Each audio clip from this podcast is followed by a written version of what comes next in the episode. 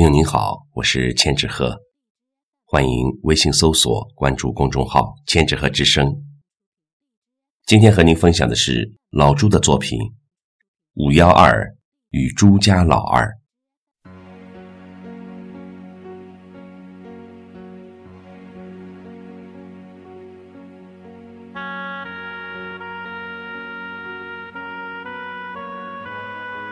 今天星期一，不重要，重要的是今天元月三号。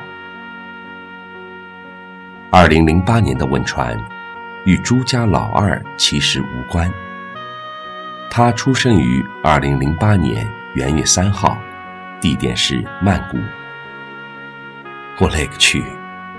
本来想要一个花衣服，又来一枚建设银行。